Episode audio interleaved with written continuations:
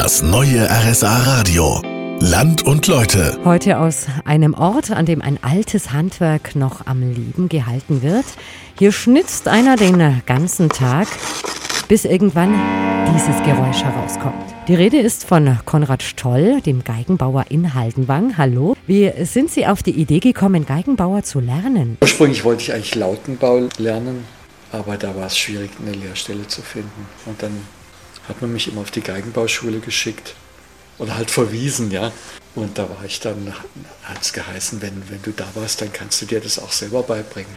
Aber Sie sind trotzdem Geigenbauer geblieben und seit 1987 haben Sie Ihre eigene Werkstatt hier in Haldenwang. Kann man besonders viel Geld verdienen mit dem Geigenbau? Also besonders lukrativ ist er nicht, kann man nicht direkt behaupten.